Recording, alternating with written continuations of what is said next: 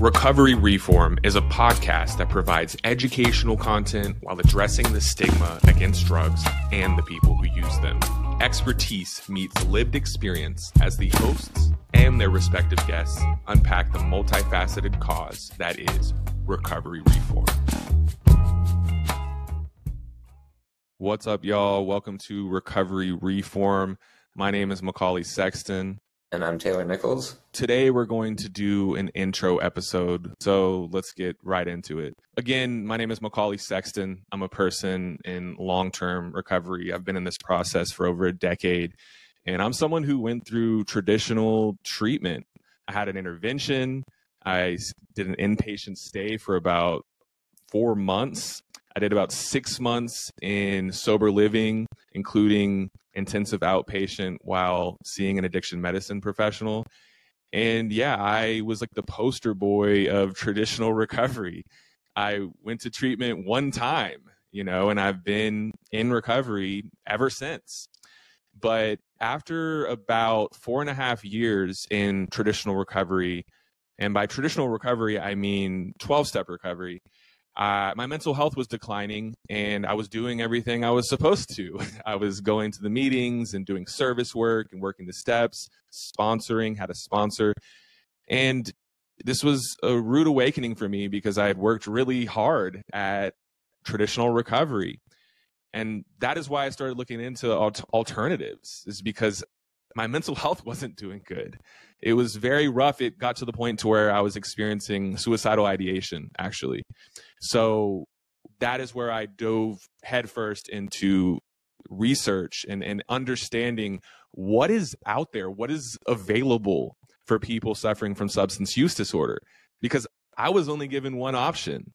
And I'm grateful for that option because I was able to utilize it. But when it came to long-term sustainability, it just it wasn't it wasn't there for me. So I started to research alternatives, actually went on TikTok and started to hear from people who had different pathways. And I started to realize that my understanding was actually very limited. It, it, was, and I had to deprogram from a lot of the limiting beliefs that I found. So that's where my passion for recovery reform came in because I realized, hey, like, yeah, I made it through treatment and I made it through 12 step, but what about all of these other people that that aren't? you know i was i had very ignorant takes on medication assisted treatment. I didn't understand stigmatizing language and how it affected people. So i just want to be clear. This is me after years of working on a lot of the problematic ways of thinking and rhetoric that i would spread on a daily basis and so i i, I really just want to acknowledge that. Now as far as what i do personally my recovery is based on freedom. It's based on alternatives. Utilizing alternatives i have remained abstinent from opioids and benzos and alcohol and you know illicit substances as a whole. But i started to realize that even just identifying with that necessarily wasn't helpful for me to even project that out there or even the idea of abstinence at this point. So I'm an alternative treatment industry professional. So I do caretaking for people who are going through very alternative options, utilizing very alternative options rather. And I also make educational content. I've made educational content for the public school system.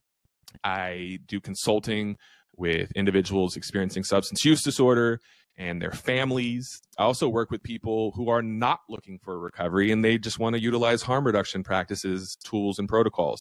So my recovery has taken a complete 180.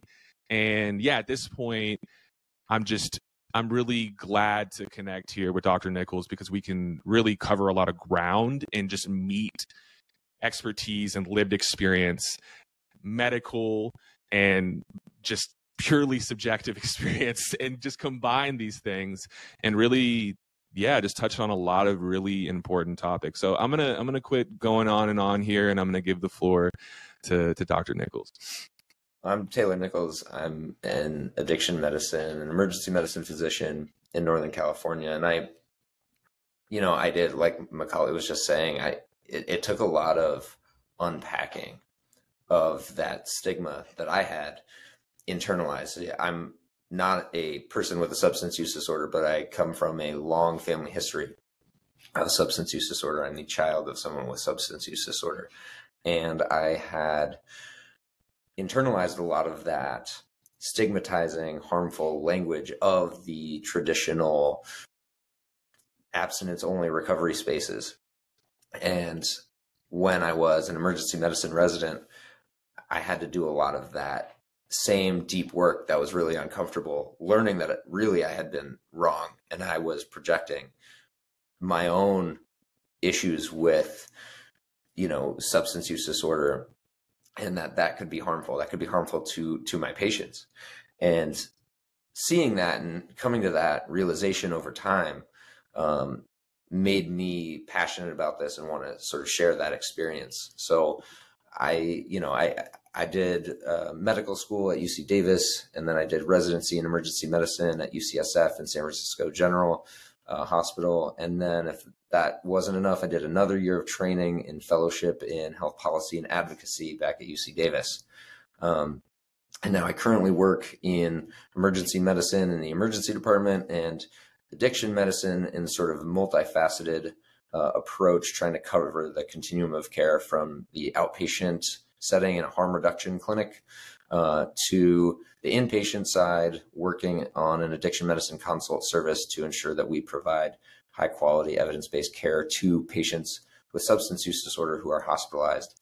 Um, and I work in the residential space as well with uh, to make sure that we provide evidence-based medical care in the residential uh, recovery space as well. Um, I also work with our local street medicine team and make sure that we coordinate with them and provide adequate uh, addiction medicine care to our street medicine um, folks and for our unsheltered uh, homeless neighbors um, in in our neighborhood. Um, I'm really passionate about health systems reform, uh, social and political determinants of health and health equity, um, and making sure that we provide evidence based care and humanistic uh, care with dignity and respect to all of our patients, and that includes people who use drugs. Um, so that's really why McCauley and I sort of collaborated to make this podcast a reality and try to reform recovery um, and and provide alternatives to what we see as a, a stigmatizing and ultimately harmful uh, view of a single path to recovery in, in terms of the abstinence only model. Yeah, thanks for that. Yeah, I think that it really comes down to we did it the wrong way when it came to our first attempts at advocacy. And so I think that is is a very valuable experience. You know, it, it is ultimately because we I kind of we both were able to find our blind spots and address that. And so I appreciate that we have that shared lived experience. So we're going to briefly go into some of the topics of discussion here. First of all, we're going to be addressing substance use disorder. Yeah. So like what, what is it? What we, we reframe the term addiction because, um, you know, we know that there is a neurobiological uh, basis for the medical condition or disorder that is substance use disorder, that is addiction. So, um, why does that language matter? Why does person first language matter, etc.? Then we're going into just stigma as a whole. And how is that harming people who use drugs, people with substance use disorders, and and patients who use drugs for treatment, such as for for pain, whether acute or chronic pain, um, and how might that stigma also harm them? Moving on, we have misinformation and myths. Oh man, don't even. This is right in my wheelhouse, but you know, perfect example of uh, you know, like you you cannot overdose from fentanyl by touching it. Just you know, we'll we'll, we'll debunk that. Next, we have the war on drugs. What is that? What is uh? How is that harming us and our communities? And and that harms everyone. To be clear, what are those policies from the war on drugs look like? What is that prohibition um, or prohibition based policies? Um, what does that mean? Next, we have policy reform. Yeah, how how do we advocate and how do we advocate to change policy or make policy better to support people who use drugs or any policy change, frankly, but how can we reform policy to improve the system? Next, we have harm reduction.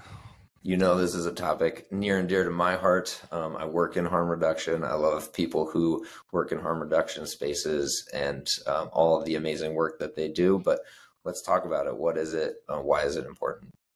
Addiction medicine obviously this has been a, a path that I have chosen for for my career and I want to you know talk about like what what is the what is the evidence? Because we do it is its own unique independent subspecialty and um, what sort of evidence base do we have to like call it its own practice of medicine?